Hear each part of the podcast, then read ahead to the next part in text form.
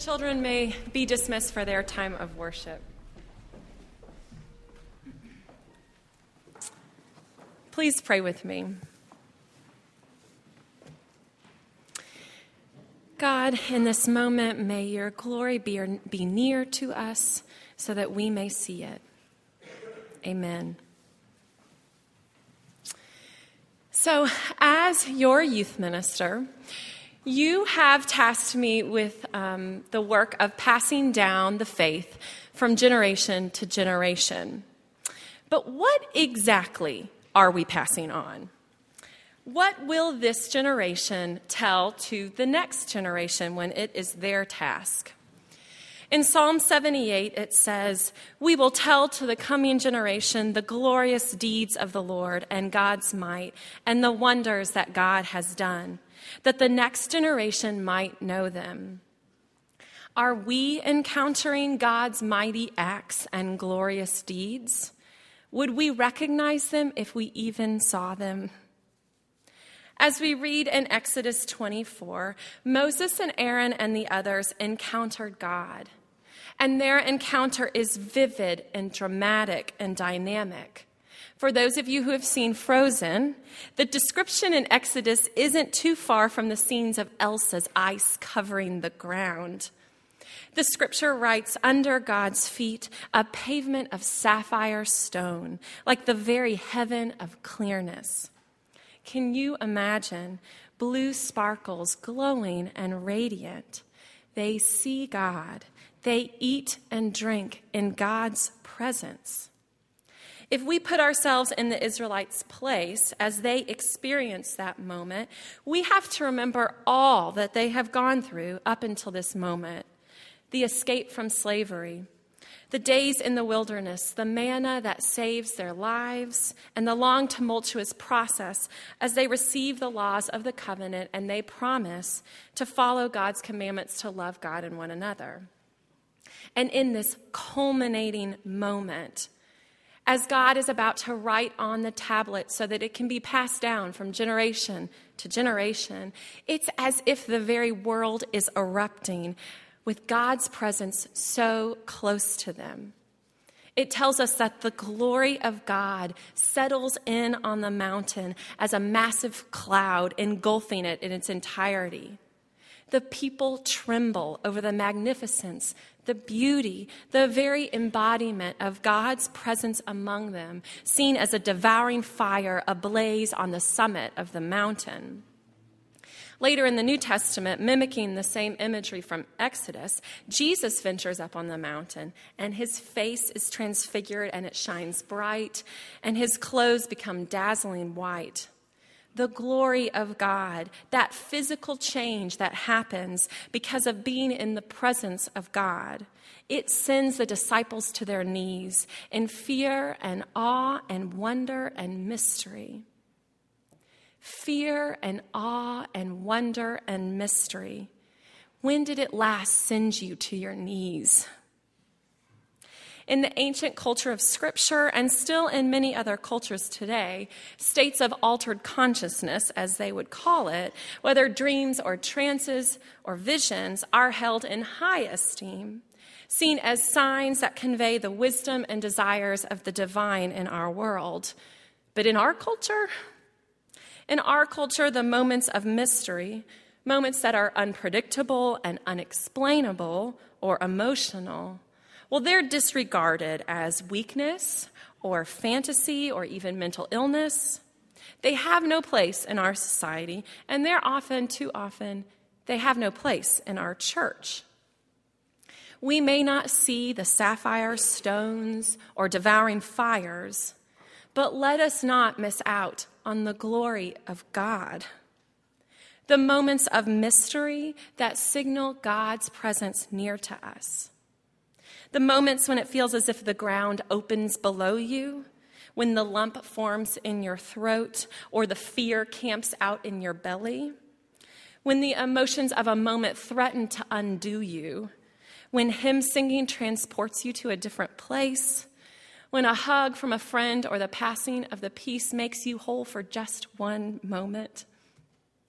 Can we be people who trust and teach that the glory of God is still within us and around us, moving in ways that we cannot predict and cannot control, ways that still bring grown adults to their knees? When we talk about spiritual formation, about passing the faith on to generations, so often we depict our faith as a knowledge just to be passed down, as if it's a subject to be studied in school like science or math. And then the professionalization of Christian education, companies literally manufacture and sell kits and volumes that promise to create Christians in our congregation. And in the process, we have separated faith formation from the actual living of people's specific lives. And we describe God as if we can fully know and understand and embody and own the prophetic voice of God. When we try to pin God down or standardize the Christian journey, in so doing, we become experts and specialists, and God is merely an object for show and tell. And when you read Scripture, there is nothing formulaic or conformist or safe about the glory of God. God is not an object to be studied, and faith is not an achievement of education. Ministry in the church is not a factory that creates, bottles, regulates, sells a reproducible uniform product, churning out young people who can master the Christian faith by 18. When we proclaim the name of God as I was who I was, then the church is merely a museum or a history book or a monument to days gone by. But God is a being. God is alive and interactive and relational and boundless and unpredictable, full of mystery and awe and wonder. Ministry in the church is about being a community where we bring the real moments of our lives, and from there we ask, Where is God to be found? What is God doing in our lives now? Let us be the ones who proclaim the name of God as, I will be who I will be. And the church is the people of God who wait and watch, comfortable with mystery and yearning for wonder. Let us not raise people who read Exodus and merely dismiss it because of its mystery. For in Exodus, we see the very heart of God, a God who is in a dynamic relationship with God's people, who hears the cries of those who are suffering, who does not give up until all are rescued who leads people through the wilderness of the unknown, and who creates a covenant of promise and protection and intimacy with God's people. This is the God that young people yearn to experience. Or, this is the God that all people yearn to experience. Upon the recommendation from our high school girls, I just finished a book, The Fault in Our Stars by John Green. Narrated by a 16 year old girl, Hazel Grace, it's a teenage love story. But with a morbid twist, um, for Hazel and her great love find each other, not at school, but at a cancer support group for teenagers. And we, the readers, fall in love with Hazel with her thyroid cancer, which has metastasized to her lungs, and Augustus with his osteosarcoma. The novel chronicles the inner life of Hazel, who has an expiration date on her, for whom breathing is hard work, who despises the trite sayings passed on by healthy people to avoid the pain and mystery of dying, the pain and mystery of living, she lives with the knowledge that something in her, something grown by her own body, will take her life. A civil war inside her with a predetermined winner, as Augustus puts it. And she describes herself as a grenade. For to love her is to suffer the consequences of the explosion when cancer inevitably takes her life. The novel wrestles with the meaning of life when suffering and death are not if, but when. And did I mention that teenagers love this book? And adults love it. Number one on Amazon and New York Times bestseller, and headed to the big screen soon. And as I read it, I wasn't necessarily surprised that teenagers love it. My favorite de- definition of a teenager is one who is reflecting on life for the first time, who's experiencing really life for the first time. And as teenagers are crafting meaning in their life and wondering what their life is about, they are the ones who are most likely to give their lives to something, something that uh, craves passion for them. The band that they love, the political movement that captures them, the romance that woos them or they wish for it too. It draws them a love so powerful that it would be worth the pain of loving someone who is dying if it meant experiencing real love. It's the desire for a full body, knock you down, lay you low, all encompassing love. And they chase after it day and night, assuming it to be found in romance or other places. But what if that desire has nothing to do about their hormones? But it's about being created as people of God, people of the living God, people of the God who has always gone to the greatest extremes plagues and parting the Red Sea and death by the cross to help us know the extent to which God loves us. A love that no human romance or friendship or revolutionary will ever quench. And the love that we are looking for is one that shakes the mountains and leaves us trembling in wonder and mystery and awe. Can we be people who recognize that that restlessness inside of you is the place that God's glory is waiting to transfigure before you? And how do we avoid being a factory that produces an object rather than a community on journey with a dynamic God who is full of surprise and new life even now? Kenda Creasy Dean puts it this way in a way that's quite challenging. What if mainline Protestantism's disappointing track record with young people has not been a failure of models or educational strategies or historical cycles or institutional support, but a failure of theology?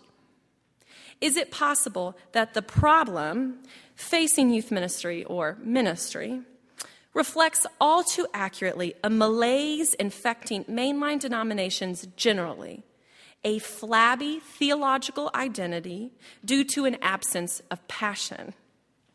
Could it be that instead of fanning this youthful zeal into holy fire, we have more often doused it, dismissed it, or drowned it in committee meetings? The theological challenge youth pose to the culture is blunt. Are we who we say we are?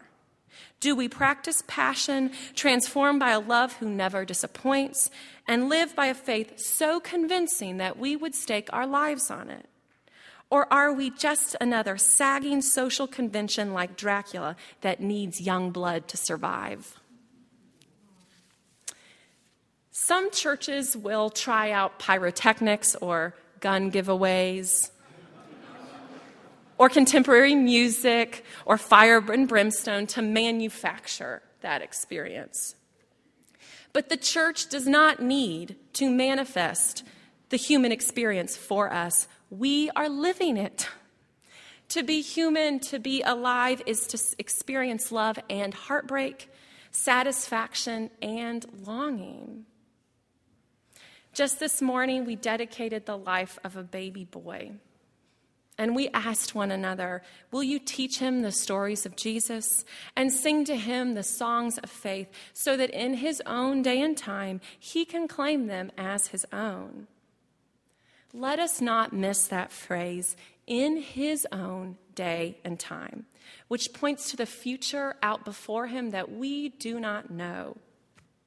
In his own day and time, he will wrestle with that which has been wrestled with since Adam and Eve left the garden. He will wrestle with fear and conflict and pride and anger and love. And as he wrestles, those stories and those songs will lead him to know the way that God has been in the past, so that he can find the way that God is now and dream of the ways that God will be in the future. In one of my favorite songs by Walt Wilkins, he sings, Last night a baby boy was born to a world that can be as cold and mean as it can be safe and warm. And hopefully his family will clothe him and feed him and then give him every hope and prayer, because little brother, you're to need him. How will God show up in his own day and time? How will God show up in our own day and time? If God is, I will be who I will be, what does it mean for us to pass on the faith from generation to generation? We follow in a long line of people who have done that.